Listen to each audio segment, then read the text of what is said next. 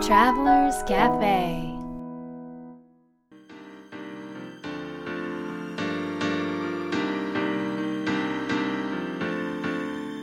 ライフトラベラーズカフェにようこそ松田美弘です。若菜です。ナビゲーターの竹井宏奈です。世界各国で自分らしいライフスタイルを送っている素敵な方々にインタビューをし配信するライフトラベラーズカフェこのバージョンはみひろさんと若菜さんが日本に来た時に各国で旅してきた時のお土産話と皆さんからの質問に直接答えるカフェトークでお届けします。今回はどこに行ってきたんですか？今回はサンマロです。サンマロ。サンマロって聞いたことあります？ないですね。僕たちもねちょっと初めて行ったんですけど、えっと、国としてははい。フランスなんですよ、ええフランスフランスで、はい。うーんまあ、イギリスにほど近いうん。あの港町、ええええええまあ、海に面した町にあるんですけど、えええーとまあ、船クルーズで行きましてここはね思いのほか良くて。であの新しい町に行くとそこの味を楽しもうと思って、あのいろいろねあの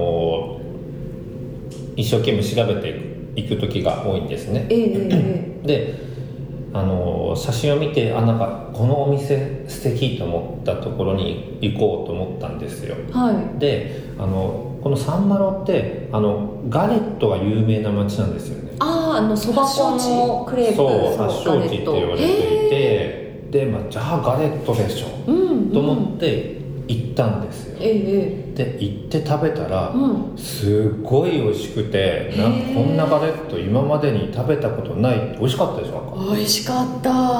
ちょっとなかったよね今まで、うんなんかガレットってはあのあんまりおやつっていう感覚じゃなくておかず感覚じゃないですか。ね。はい。甘いのもあるんだけど、いええそうだからあんまり最初盛り上がってなかったんだけど まあ写真見たらすごいうん。美味しそうと思って行ったら、うん。なんかちょっと新しいこう枠が取れたその自分の中のガレットに対するあんまりワクワクしない枠が取れて。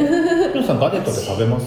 食べたことあります。うんはたまにねうん。食べるんだけど、でこのお店が美味しすぎてなんか何店舗かあるって言ってたから、うんうんうん。そのパンフレットもらって見たら、いうんうん。どこの店だったかというと神楽坂の店だったんですよ。すごいでしょ。え？日本の店だったんです。嘘そうそう日本人がそうなんで手がけた。すかそうガレットの発祥地でなぜか日本人が手掛けたお店に行くという。そうだからそこのお店は日本でそもそもガレット屋さんをなんかフランスからねこうなまあ、輸入してというかうやって日本で何店舗かなってええで今度ガレットの本場うん。にお店を出そうと。いうことで行って出しても大人気のところ大人気。地元の人たちで大人気であのーうん顧客さんもたくさんいらっしゃったみたいで、うん。そのガレットの美味しさって、うん。まああのその若菜さんが言ったように気分が乗らないっていう一つのポイントなのかもしれないんですけど、うん。ガレットの美味しさってこういまいちうん。こうピンとこないんですけど、うん。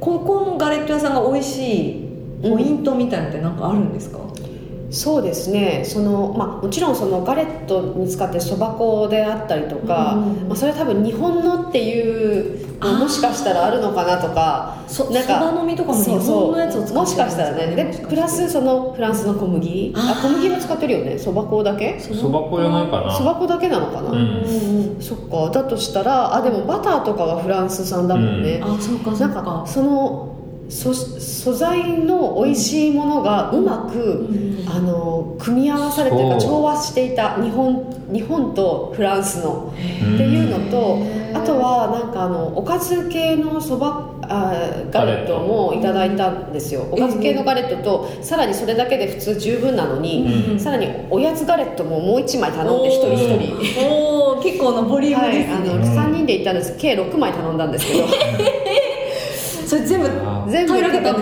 べた。あっという間だけどやっぱりねうん。もうなんかなんだろう。そこのそガレットともうめちゃくちゃ合ううんうんうん。食材とソースの組み合わせがもう抜群なんですよ。こんな組み合わせ食べたことないってぐらい美味しかった、美味しかった。私のガレットのイメージはナイフで全然切れないっていうイメージです。ほら切ってあるのがあのロールっぽい感じでそもそもガレットを巻い形状がてそうそうその上に生ハムがあったり。いろんな形状ありますいろんな形状がある。軍艦みたいな軍艦みたいになってたりとか形状です。うん。だからその例えば生ハムだったらその食べ方が美味しいわけ。へえとか多分なんていうの？なるほど、その食材にも合わせて食べ方の提案もなんかしこうしてくれるっていうか。そうそうそうそうそうそうそうそうあ面白いですね。とても美味しくてあと見た目もへねー。そのよあの美味しくて綺麗で美しくて。これはなんか、あのよく見るガレットそう卵。四角いガレットで生ハムと卵のやつとが乗かってたりねとか。チョコレートとか焦ねがしキャラメルとかね。あとあれねシュゼットもあったクレープシュゼットもあったよね。クレープシュゼットのガレットバージョンがあったね。クレープシュゼットってなんか、えっとクレー焼いたクレープを、えっとまあ、フライパンみたいなのであのオレンジとかのリキュール入れて火がブオーって燃えてああなんか見たことあるな。へえあなんかちょっとひたひたになってるやつそうそうそうそうそうそうそう。わかりましたわかりました。っていう出会いがサンマルであって、いや日本人素晴らしいなと思ってね、うん。鼻高々ですよねそいやはい。もうすごく誇りに思いました、ですよね本当ですね。うん。素晴らしかったでいすや、はい。ぜひなんかガレット食べたくなってきました。ね。確かに食べたくなった。この後食べよう。神楽坂はいありがとうございました、はい。では今日のテーマいきたいと思いますが、はい。みひろさん。今日のテーマはですね一応3週目にしていよいよ、イエーイいや本当に気になってましてこれもう、えー質問プロダクティビティノートです。質問プロダクティビティノートです、はい。プロダクティビティとは、若菜さんどうぞもう言わない。もう言わないよ2週前の2週前の放送を聞いて。くださいえっとプロダクティビティって本当は生産性を高めるという意味なんですが、はい。えーそのまあ若菜曰く海外の YouTuber とかも結構生産性、まあ、プロダクティビティというキーワードを、えーまあ、よく用いていてうーん、まあ、日本ではあまり聞き慣れないんですけども海外では結構よく使われてるあの考え方の一つなんですよね。はで僕あの好きなことが短い時間で最大限の成果を出すことがとても好きなんですよ。へえなのでそれの、まあ、研究というかですね実践をいっぱいやってるんですけど、このプロダクティビティノートを使うと仕事が10倍早く終わります。またまた。本当本当本当。10倍って言ったら相当ですよ。10倍。だってじゃあ10分のことが1分で終わるってことじゃあですよ。9倍にしておきます。これは何かというとあちなみにですねこれあのノートにもなってるんですけどシート1日分がシートになってて、シートを作っててシートを無料でダウンロードでプレゼントしてるのであのお聞きの皆さんは質問プロダクティビティ、まあ、シートでもノートでも検索してもらえるとあの無料でダウンロードと使い方を教えま教えてますので。でこれをうーん朝朝10分うん。だけ使ってここに書くんですよ。へここに質問がいっぱい書いてるから、うんうんうん。その質問に答えたい質問だけ書いていくんですね。あ答えたい質問だけでいいそうそうそうそうそう、そうすると仕事が10倍早く終わっちゃう、でその秘訣をお伝えしたいと思うんですあが気になりまずどんな一日になったら最高かっていうのも書くんですね、はい今日一日思い出してそれはなんか自分にフォーカスした答えでもいいし自分の気持ちにフォーカスしてもいいし仕事の成果にフォーカスしてもいいし行動にフォーカスしてもいいんです。うんうんでそれ書いて次に今日の楽しみは何か。うん。うんも書く今日の楽しみを自分で作り上げるんです、うんうんで次今気になってることは何か？なんかモヤモヤしたこととか、あーなんかあの人との打ち合わせ気になるなとか、うん。うんこのプロジェクト気になるなっていうことを全部書き出すんですね、うんうんで次にあ今質問いろいろ言ってるんですがあの全部答えなくていいですからね、うんうん。で次の質問は夢や叶えたいことに近づくために今日できることは何？おーそれは1分ぐらいでできることを書きます、まあ、24時間のうち1分ぐらいで費やしているものそれを仕事バージョンと人生バージョン両方書くんですよ。うんうん。でここまでがまあまあ半分、ん。えーセ半分のセットアップで、うん。次に今日の最も大事なタスクは何かうん。を書くんです、はい。で多くの人は ToDo リストって書くじゃないですか、はいはい。で ToDo リストを書いた時のデメリットっていうのはえー、と2つあって1つはあ、まあ、改善する方法が2つあってトゥードゥリストを書くと何が大事か分かんないんですよ。あ優先順位が分かんない。優先順位が分かんない、はいはい。うん、全部並列に書くから同じところに、はい。であとはそのあままずそれが大事なんですけど、が自分の今日最も大事な取り組むべきことって多くの人が把握できてないんですよ。うん。なぜならば、はい。全部大事っていうから。あよく聞きやつ聞きますね。全部大事ですよね。全部大事なんですけど その中で必ず優先順位をがあるはずなんです。うんうんうん。優先順位というよりも自分が最も大事にしたいことっていう意味なんですけど、うんうんうん。でそれを書きでこれは何が何でもやるんですあそこだけは絶対もうやるってそうここだけは決めるんですね。絶対やる。とうんうんうん。で、まあ、ちなみに、まあ、やってもやんなくてもいいんですけどもこの大事なタスクにかかる予想時間っていうのを予想するんですよね。へそれは30分で終わるのか1時間かかるのか、うんうんで、まあ、忙しい方いろんなプロジェクトを抱えている方のために次に大事なタスクはうんっていうのを書く欄もうんうんありますうんうんうん。で他にはどんな項目があるかというとマイタイム自分のための時間はどんなことをするのかとか、うん。あとは、うん、プランニングだったり考えることはどんなことをするのかとおかあとはインプットはどんなことをするのか、でこれもちょっと何回も言ってくどくて申し訳ないんだけど全部は書かなくていいですからね。全部書かなきゃいけないと思う人が多いんで。ーでインプットはもうどんな本読むとか何、ブログ読むとかでもいいんだけど、でアクション次にアクション書くところがあってアクションはどんな行動をするか、まあ、これがいわゆる to-do リスト的な部分かもしれませんが、うんうんうんそして次にここがポイントなんですけども、はい。今日しなくてもいいタスクは何か。っていうのを書くんですよ。でこれはい。最初は書かないんですけど、うん。一日過ごしてるうちになんか仕事してますよね、あそうだあれやんなきゃ。あ。って思ってやるじゃないですか。ある。でそれやってるとまたそういえばこれやんなきゃって思ってる。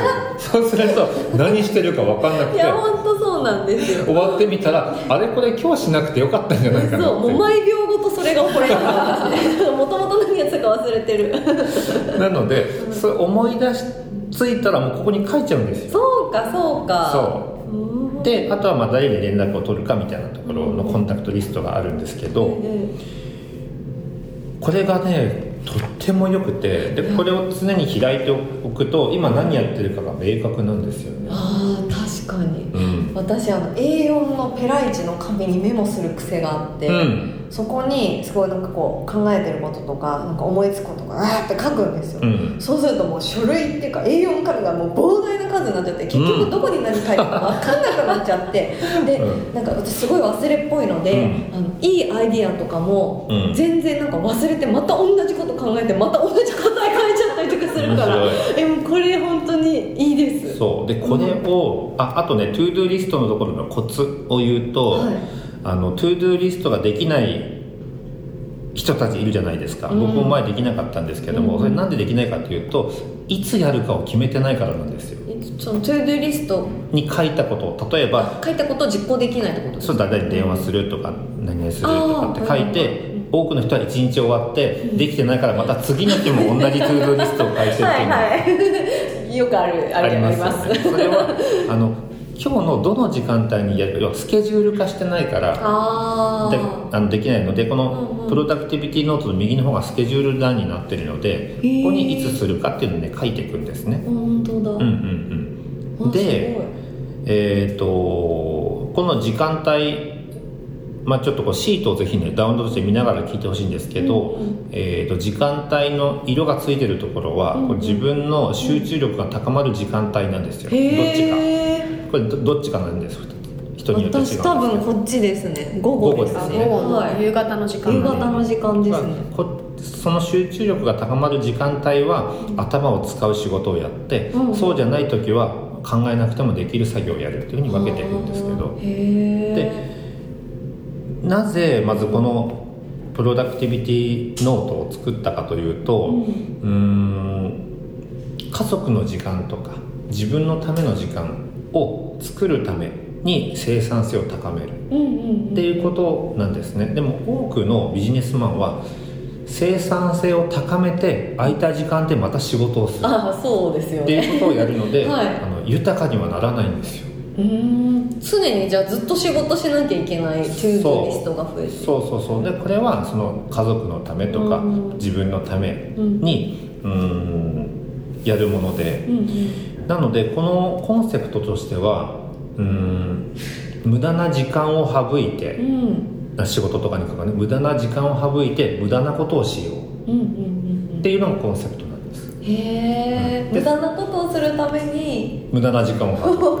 面白い。で無駄なことっていうのは別の言い方をすれば豊かな時間であり、うん。別にそこに生産性はないけどあの前回のね放送でもあったように恋愛とかに生産性っていらないじゃないですか,、うそういうことに費やそうというものだったんですね、でこれをあの2019年の春頃に自分のためにシートを作ってー。でそれを、まあ、プレゼントしてたんですよね、でそしたらもう7000人以上の人から申し込みがあって、で僕もすごい活用できたんですよ、うん。うんただ問題が1個出てきたんですその時に、うんうんうんでそれは何かっていうと今日の最も大事なタスクってありますよね、はい。これね書けなくなる日が来るんですよ。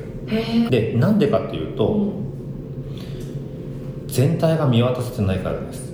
例えば今週はどんな週にしたいのか。うんうん。今月はどんな月にしたいのか、うんうんえーまあ、もしくは3ヶ月どんな3ヶ月にしたいのかっていう全体的に俯瞰してみれないと、うん。今日何が大事かがわからないはずなんですそうかそうそう、うんうん。でそれでじゃあ1枚1枚のシートじゃダメだなと思って、えーこのノートは8週間分が1冊になってるんですけど、かうんうん。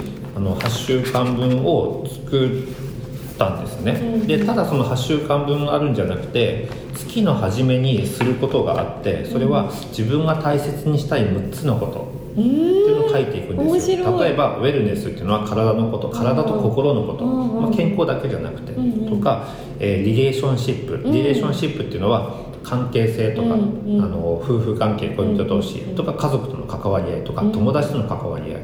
あとはお金のこととか、えー成長学びのこととか、うん。自分の喜びのこと。っていうのをまず何が大事なんだろうねっていうのを書くんですよね月の初めに。でその後に自分今月の pleasure リストって書くんですよ、うん。自分を喜ばせるためのリストうんわあ楽しい。へでこれねえ to do じゃないんですよ。うんうん。でウィッシュリストでもないんですよ。うんうん。いつか叶えたらいいなじゃなくて、うん今月私を喜ばせるためのリストなんですね。でそれでその後に今月の自分のテーマは何だろうなとか、あとは今月の最も大事なタスクは何だろうな、で今月の次に大事なタスクは何だろうな。っていうことを書くと、あのそれらをプライオリティで分けていくんですね。優先順位で三つ星とか二つ星一つ星。ここに書いたあのやるべきこと大事なことを分けて書いていって、やっぱり優先順位が分かりますと、うんうん。でその後に1週目にやるのか2週目にやるのか3週目にやるのかっていうのを書き写していくんですよ、うんうんうん。あとあこの週にこんなプロジェクトをこの仕事をやってたらいいな作業を取り組んでたらいいなっていうのが見えますと、うんうん。っていうふうに使っていってそうすると各あの日々の最も大事なタスクはすぐ出てきちゃう。んですでさっき話したしなくてもいいことタスクあるでしょ、はい。それをまとめるページもあって今月しなくてもいいことっていう、でもいつかやった方がいいこと、うんうん。でそれはまとめてあるので次の月に書くときにここを見ながら、あ今月はこれしようっていうのに取り組んでいく、うんうんうんうんというようなものが質問プロダクティビティノートでこれがねめっちゃ売れてるんですよ。へえあ売ってるんですかそれ？そう僕作って売ったんですよ。こへれえもうリリースしたばっかですけどもすごい出てて。欲しい。えあ売ります。へ ええそう。っとどこで買えるんですかそれあえー、と質問プロダクティビティノートで検索するとはい。出てきますし、うんうん。ポッドキャストからはリンクが貼れないかな。まあまあでもちょっと,、えーと皆さんにお知らせできるようにしておきます、えぜひ知りたいです。そうこれはねもうね僕ね手放せなくなっちゃったんですよ、うんまあ、自分のために作った結果、まあ、みんなが使いやすいというものなんですけど、でも自分ご自身でね実践されて、うん。それを皆さんにねおうん。渡ししてるわけですから、うん。結構やっぱりなんでしょう考えられて作られたものかなり体系的な。だいぶ作り直したもんね。うん。あー。うん。そうなんです。あこれだ。このなんかこの布のブックカバー的なのもいいですよね。表紙がねえー皆さんぜひ見てみてください。これすごいいい気がする。なんかみひろさんの頭の中ってなんかこうカルテがこうザーッと並んだあ図書館みたいな感じですよねなんか。図書館？うん。頭の中が図書館みたいな感じしますよね。なんかなんかあの思考がこうしっかりこう一冊の本みたいになってなるほどなるほど。それを引っ張り出せば、うんうんうんうん。その内容が読めるっていう感覚、感じのこう考え方をされてると思うんですけど私は多分あの紐がぐちゃぐちゃってなった あの感じのことお祭りのくじ引きみたいな。あみたいなそう状態で考えてるから常に引き続けないとその目的の答えが出てこないっていう状態になってると思うその意図を正すのに多分このプロダクティビティノートすごく使えるなって今でこれもちろんね仕事してる人もいいんですけどそうじゃない人も使えて、あのへ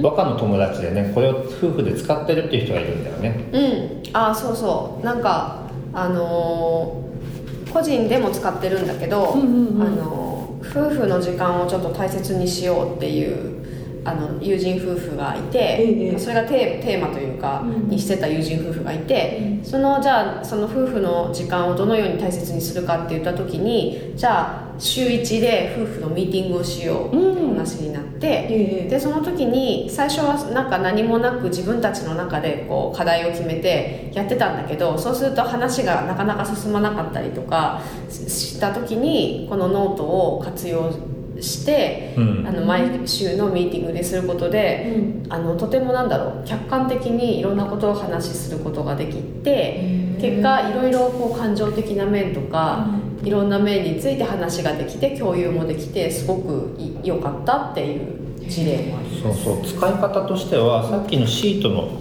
デイリーのシート1日のシートあるでしょ、うん。これはね個人的に使うんだって、んうん。でそうじゃなくてさっきちょっと話をしてなかったんだけど週の頭に各ページもあるのね、うんうん。でこの週の頭にのページを2人で書き上げるわけへで例えば今週はどんな週にしたいっていうのをこう2人で話し合ったり、じゃあ今週心を2人を満たすために何をする、うんうんうん。っていうのを2人で話したり、うんうんうん。今週はそれぞれどんなことに取り組むの、うんうん。最も大事なことは何？っていうことを共有して2人の1週間が始まる